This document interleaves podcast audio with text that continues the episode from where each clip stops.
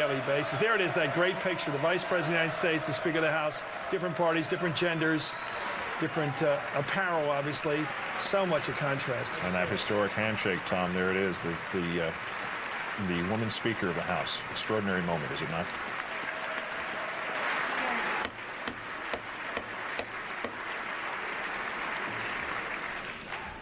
Members of Congress, I have the high privilege and the distinct honor of presenting to you the President of the United States.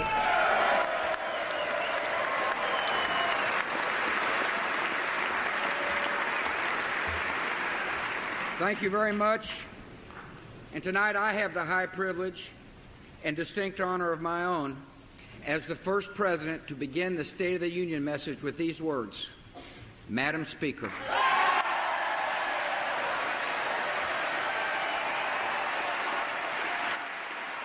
That was the opening of President George W. Bush's State of the Union address to the 110th Congress on January 23, 2007. Ten weeks earlier, under the leadership of Minority Leader Nancy Pelosi, American voters swept Democrats back into power after 12 years in the political wilderness. Looking back on it, the midterm election of 2006 was a turning point. The United States had been at war in Iraq and Afghanistan for almost five years, and it wasn't going well. In the next two years, Americans would experience three historic events. First, a financial meltdown of unprecedented scope. Next, a presidential campaign that would elect the first African American president, Barack Obama. And after Obama was elected, the populist Tea Party would be born, pushing the GOP even further to the right.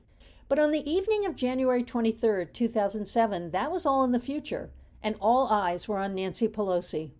An eight term Congresswoman from San Francisco and a former House whip, Pelosi had been chosen by the Democratic caucus as the first woman Speaker of the House three weeks earlier. When the vote officially installing her as Speaker was announced by the House clerk, Pelosi was surrounded by her cheering grandchildren.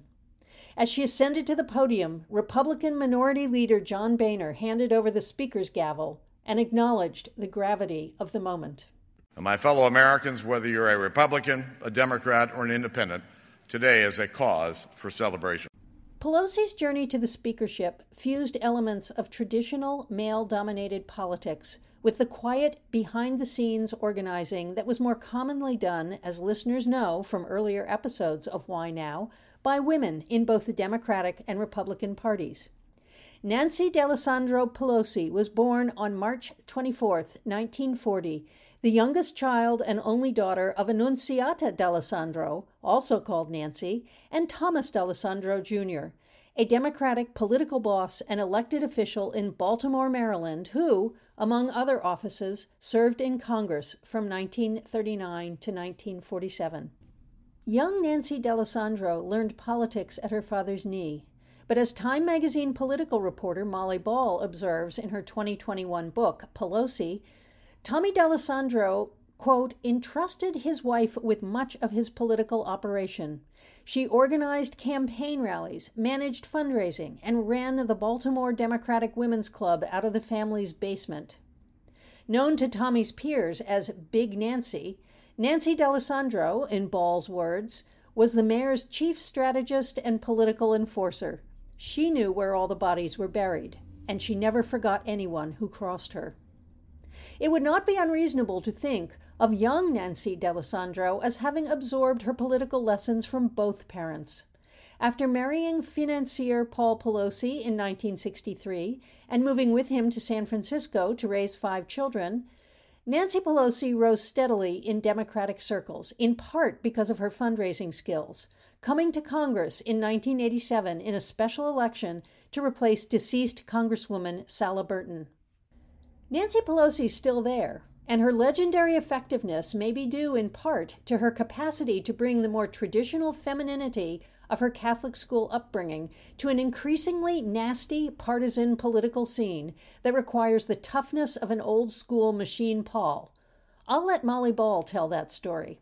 She's also someone who has always foregrounded her femininity in a very traditional way that I think is really interesting. I've thought about this a lot. You know, there was famously Hillary Clinton in her first presidential campaign almost impersonating a man doing the Margaret Thatcher thing and trying to be tough and almost masculine to convince people that she had the necessary gravitas to be president or, or to be senator or secretary of state. And Nancy Pelosi really took the opposite approach in a way that I think may have been helpful to her. I think it probably put a lot of powerful men at ease that she never challenged their stereotypes of womanhood, right? She's always dressed in a very feminine manner. She was a stay at home mom who had five kids in six years uh, before she became a volunteer political activist for many years and before she ran for office.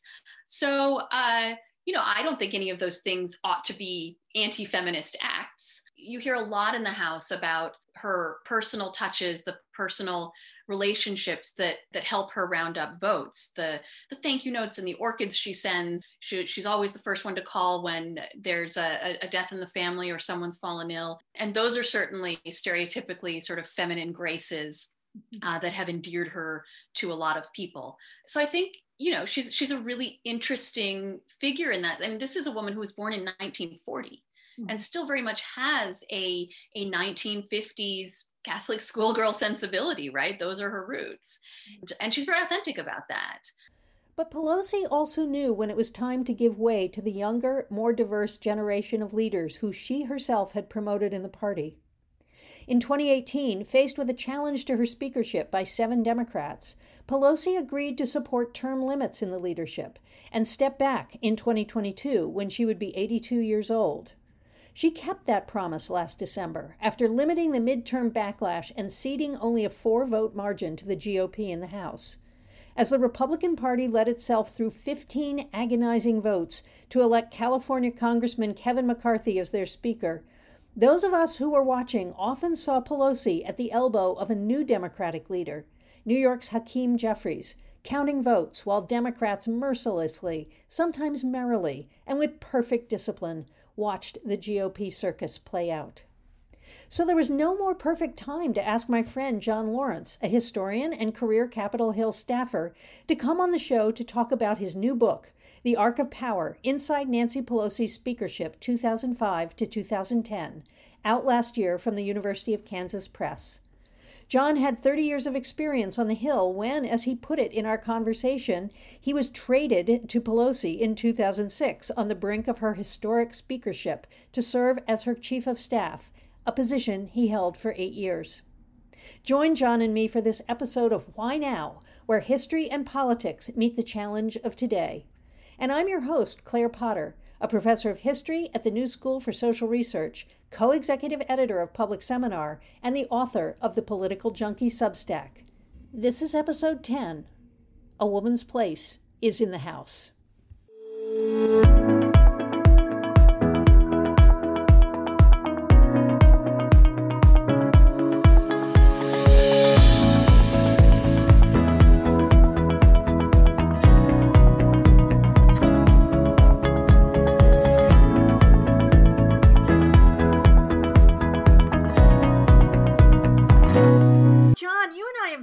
Other for a few years. So I know that you were trained as a historian and then you went into politics. I know a lot of listeners and maybe even some graduate students in history are going to be interested in why you chose to put your intellectual skills to work in public life. Can you tell us about the arc of your career and how you were eventually positioned to write this book?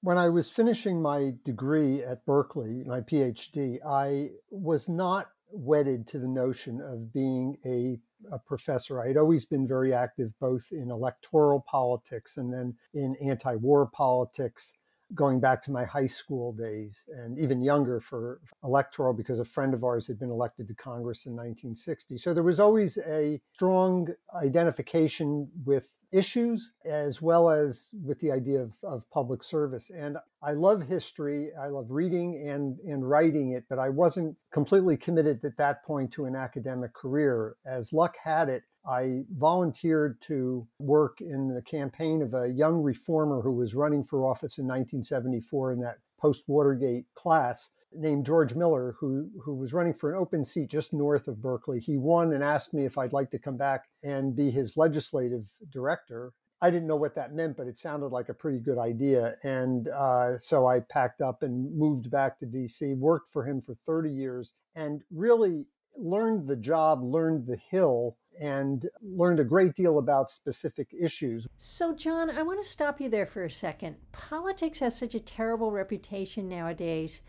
Why should an intellectually curious young person who wants to do good things in the world aspire to work behind the scenes on Capitol Hill? One of the great things about Congress is if you're working for an activist member like a George Miller, you get to dip into all sorts of diverse issues from the environment to civil rights to workers' rights to education, disability uh, rights, and, and all sorts of legislation that I had a hand in, which really was just enormously helpful to me in terms of feeling that I was having a beneficial impact nationally in terms of public policy, but also where I got to bring very often my historical training and writing skills into the political process, which isn't always the case in Capitol Hill.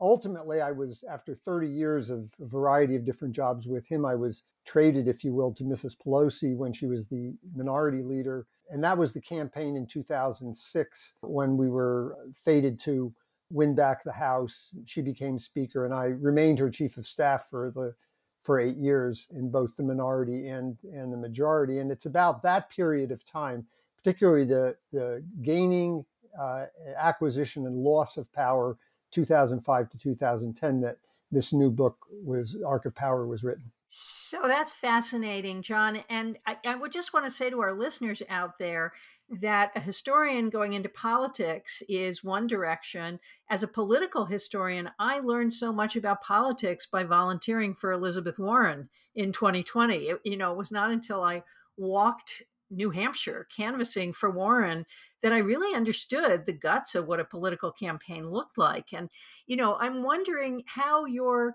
interest in history evolved next to this job you were doing for the American people? You know, politics, and particularly politics at the level that I was practicing it, is very presentist in, in many in many ways. Um, I always used to describe my job with Speaker Pelosi as drinking out of a fire hose. You never know what is going to hit you on a particular day, and you may have a plan that you've laid out for a particular Congress or for your work on a particular committee, and then uh, something utterly unplanned and extraneous intervenes and, and alters the trajectory of what you're working on. And so you're constantly thinking about today and you're thinking strategically about how to accomplish goals. There isn't very often, there isn't a lot of thinking into how did we get here? What are the experiences? What is the history, both personal and institutional, that gets us to the point that not only is problem presenting itself, but where are the various players coming from, the parties, the institutions? And it was in that context that I think having that historical perspective was really valuable. And I would find myself very often, even as I was obsessed with the present problem, whether that was a putting together a hearing or a markup or writing legislation, writing background materials that put the issue and the players into context. And very often I was the only person doing that. And, and as a result, my work was really valued in a way that if I were just looking at the, the lay of the land as it existed at the moment, uh, you really would have looking, been looking fairly superficially uh, at, the, at both the nature of the problem and maybe even how to go about resolving the problem. Now that makes a lot of sense. And, you know, I want to turn to the book now, John, which I just want to say is so well written. Thank you. Um, and I'd like to think that has something to do with your training as a historian, but maybe your training as as writing things clearly for legislators as well. And it reminds me of a you know, sort of adult version of a children's series I used to love, which is was called You Are There. You know, as I was reading the book, I felt like I was there. I was there in these rooms. The book begins in 2006 as Nancy Pelosi is on the brink of becoming the first woman Speaker of the House a position she has held off and on since the Democrats lost the House uh, last November and she stepped back as leader. So, reflecting on Pelosi's speakership as a historian, How did she inhabit that role as a woman and a politician? Did she change the role of speaker? What were the elements of her success as the first woman speaker? Well, I think there there are really two separate issues there. One is the, her role as a woman. One is the role that she played as as speaker.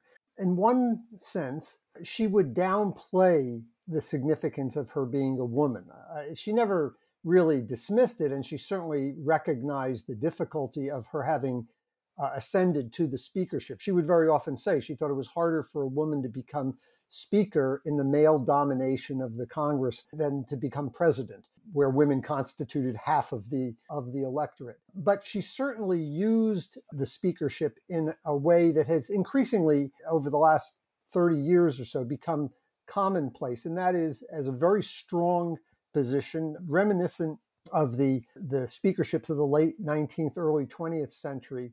And that was necessitated by the closeness of the margins that existed and the factionalism within the Democratic Party that really necessitated her being able to marshal the party, particularly in these last four years that she was speaker, when she only had a four vote margin. When I was her chief of staff, we had 256 votes. In the last four years, she had 222 votes. So very, very difficult to, to do that. And yet she was extraordinarily skilled at it. I think it's important to say that Mrs. Pelosi's speakership was also a breathtaking moment for women in 2006 when there were 68 women in the House, at that time the most ever.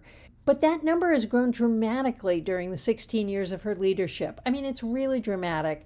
149 women will serve in the 118th Congress, and that's up two from a record 147 in the 117th Congress. Let's listen to what Mrs. Pelosi had to say about her role in inspiring women in her last press conference as Speaker. In terms of women, though, they're always asking me, um, I get asked all of them, what advice do you have?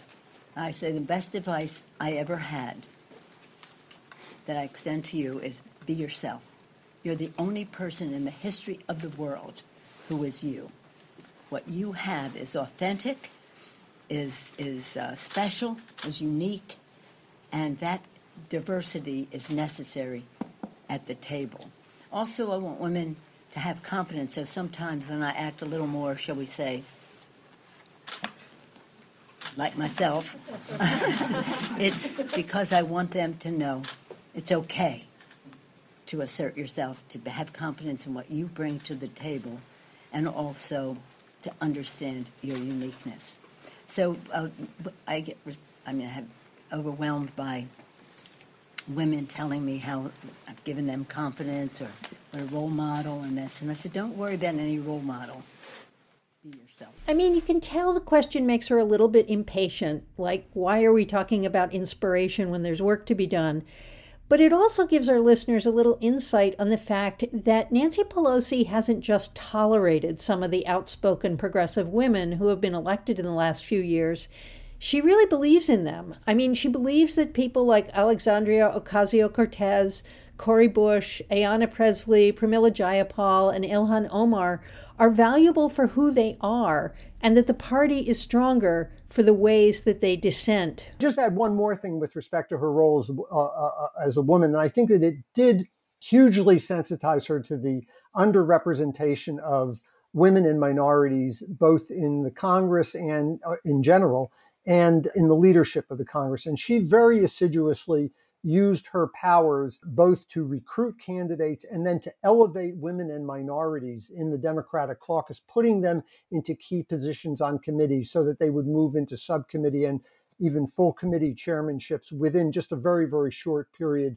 of time of naming women and minority caucus representatives to the leadership council so that you had this rich diversity of people involved in the decision making process, not just casting votes. And she would very often draw a contrast between that uh, situation in the Democratic caucus, which is a majority minority caucus and has been for over a decade, with either the Republican caucus in the House or with the United States Senate as an institution. And in fact, the absence of adequate minority representation in the Senate, including in large areas of the country where there are significant minority populations in the states, but not reflected in the Senate as they are in the House, in their delegations, was the special responsibility she felt that the House brought to the legislative process. And so, in that way, she was quite sensitized to the to the need for enhancing and amplifying the role of women and minority members in the Congress. And one of the things you say right at the beginning of the book is that Pelosi instituted this weekly breakfast for new members, and that she's not only bringing new people into the House, but she's educating them to function in it. And I, I wonder if you could talk about the period you're looking at, which is 2006 to 2010. Who were the people who she began to gather around her and train, who we're beginning to see now taking more powerful and important roles in Congress? Yeah, so that that's that was really the the the key period for her in terms of fashioning this more diverse group of people who would be part of that leadership. And and there are some of these, you know, one of the problems, of course, of the House is a lot of people are relatively anonymous. And so it's hard to recognize them. But for example, she was adamant that somebody from African American delegation, which is a significant group, the Congressional Black Caucus, have a seat at the leadership table. She created a new position so that Jim Clyburn would be there. She brought in uh, representatives from the LGBT community. And Barney Frank was put into leadership uh, at, at the table, was given responsibility, obviously, for a lot of the financial services legislation as the chairman of that committee. She brought in Xavier Becerra to make sure that the CHC, a lot of these minority members or members who were from groups that had not yet secured the seniority to automatically be elevated into the leadership councils. She made a point of bringing them in because she understood that ultimately she was going to have to defend the work product that the committees produced or that the leadership produced and, and seek the support of the entire caucus, particularly, I would say, uh, after the Obama election in 2008, because at that point it became evident that whatever bipartisan collaboration we had been able to secure during the last two years of the Bush administration, which were the first two years of the Pelosi speakership, uh, that dissipated entirely. The Republicans made very clear, as they have pretty much ever since, that they have no interest whatsoever in participating with Democrats in passing legislation, that they really, I think, devolved largely to an obstructionist role. And so that made it more and more important that Pelosi engage the entire caucus and that she'd be able to maintain high credibility levels with the whole caucus because she was going to need every single vote that she could she could gather to pass really significant legislation. And we're told that Pelosi counts votes as well or better than Lyndon Johnson did when he was the leader in the Senate. So keeping those votes in your head at all times. Yeah, and she would, uh, you know, she was really good at, at it. She would take the report from the the whip's office. Uh, but then, you know, every night before a big vote, we would be in that office until midnight and one o'clock remember, we, we passed most of our big legislation by only a handful of votes, even though we had a 40 seat majority. And she would be ticking down that list of names and, you know, making sure that we had gotten an, a serious answer, a yes or a no, not a, well, I think you'll be okay, or, you know, I think this is going to pass. you got to know the right answer when it's given to you. And then you'd go back and you do it again. I always would say one of the last places you wanted to be when there was a tough vote on the floor was an undecided member with an open seat next to you, because the probability is it would be occupied by Nancy Pelosi, who would spend whatever time it was necessary to try to persuade you. Well, as Nancy Pelosi's biggest fan, I personally would kill to be in that seat. But you're also pointing to something important. She works for what she wants, and she doesn't always get it, right? You know, and I would just say this, which I think is really important for people to appreciate. Uh, you know, obviously, we lost a lot of votes on Democratic votes uh, on some key legislation. And there's some issues where the speaker would not ask people to go against their conscience. You know, whether it was funding on the Iraq War, and we had some liberals who would not vote for a defense bill that had that included. There were some uh, Democrats who would not vote for a health bill if it had any kind of abortion funding in, included in it. So we we lost people on the left. We lost people uh, on the right. but I will say this: people cast a lot of very, very tough votes, and she, you know, pushed legislation, whether it was energy or the financial rescue legislation or the stimulus bill or certainly health care, knowing that it was going to cost people seats. We didn't know it was going to cost people so many seats, but we did know it was going to cost us seats.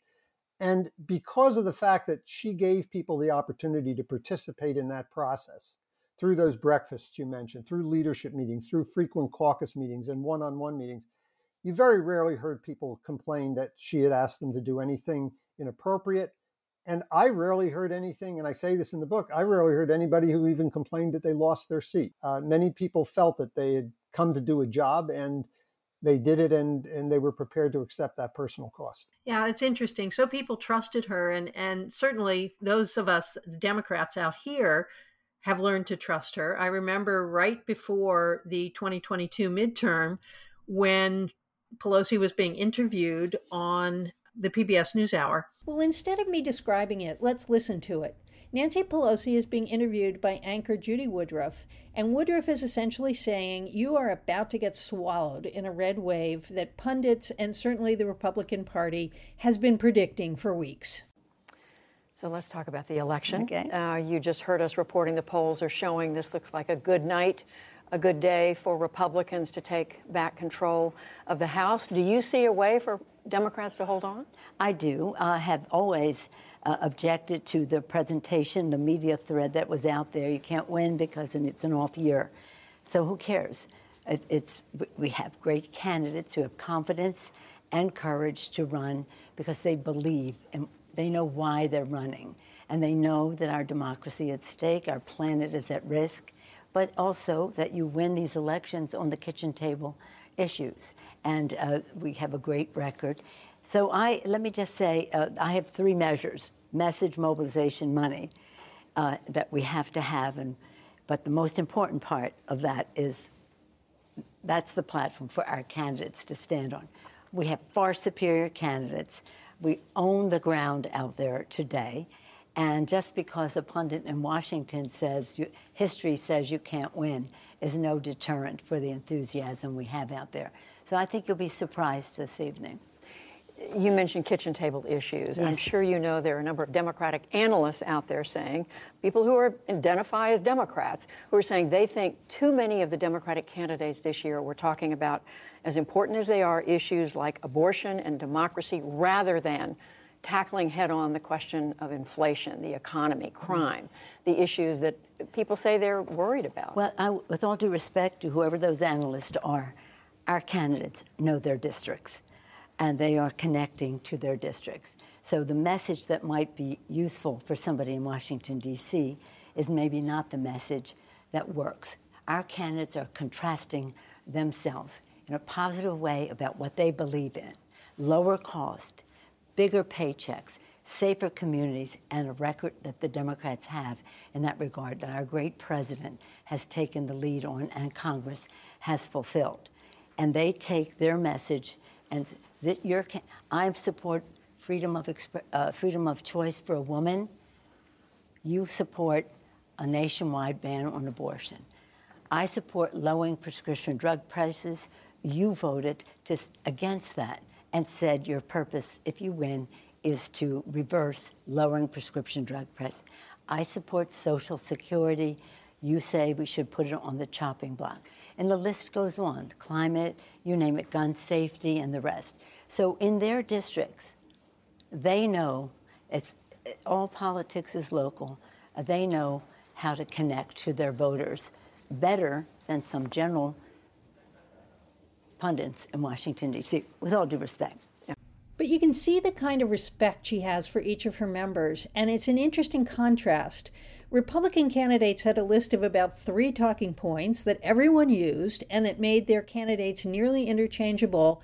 And liberal pundits were tearing their hair out saying, oh my God, why can't Democrats be more like Republicans? Why are you talking about abortion when it's the economy voters care about?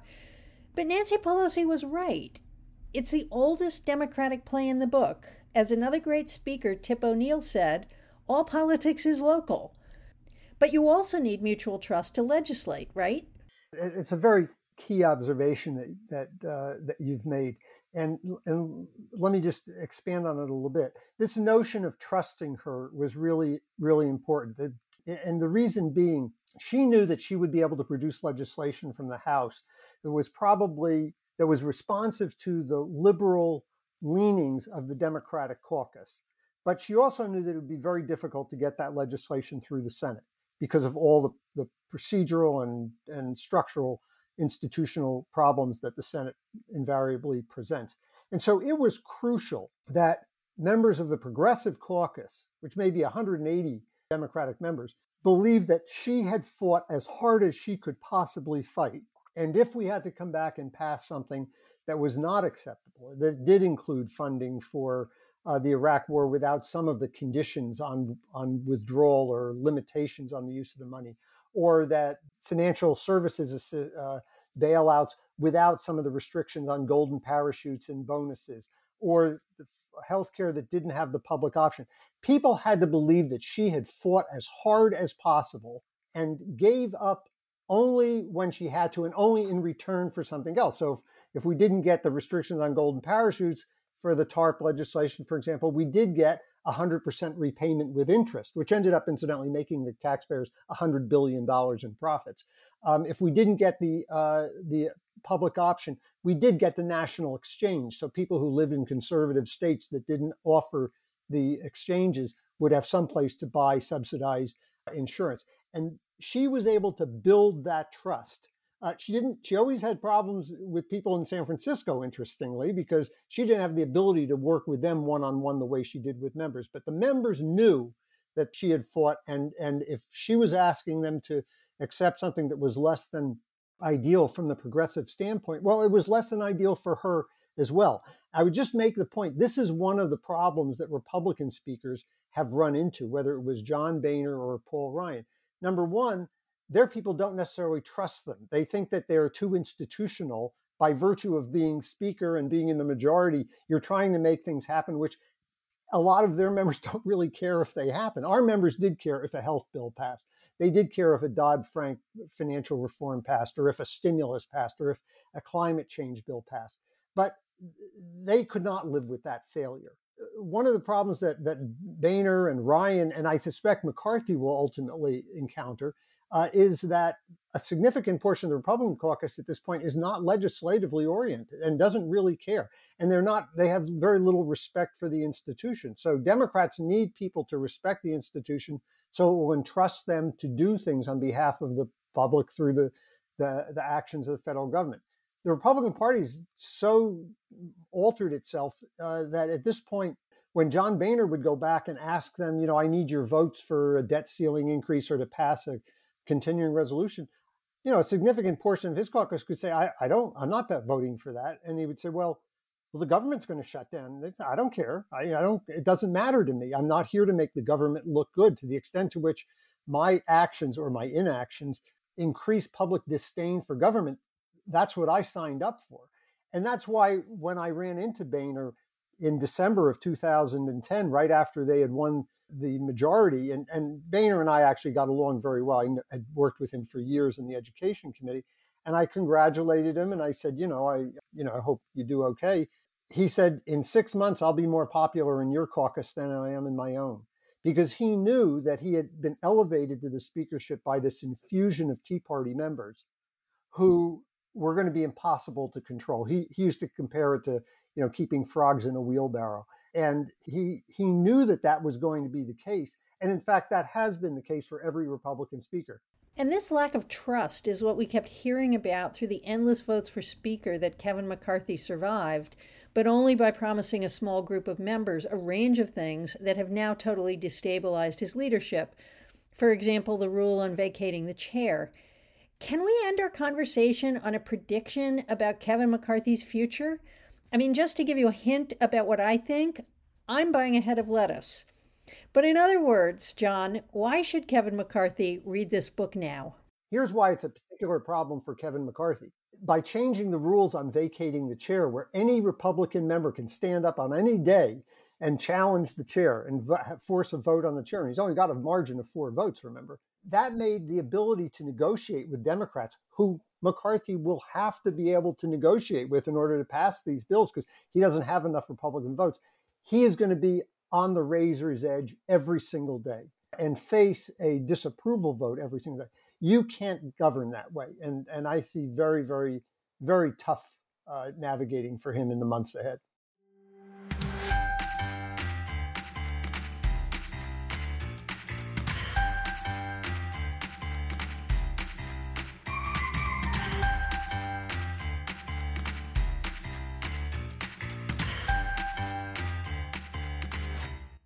And that's it for today's show. You can go to the Political Junkie Substack at clairepotter.substack.com for show notes and to listen to more episodes, leave a comment, or ask a question.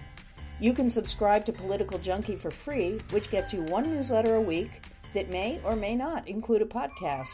Or you can pay as little as $5 a month to get every podcast and every newsletter delivered straight to your desktop two times a week. You can also participate in subscriber chats. You can subscribe to Why Now on Apple iTunes, Spotify, and Google Podcasts. Please leave a rating and a comment so that other listeners can find us. Please share this podcast with a friend who loves history, politics, and smart conversation.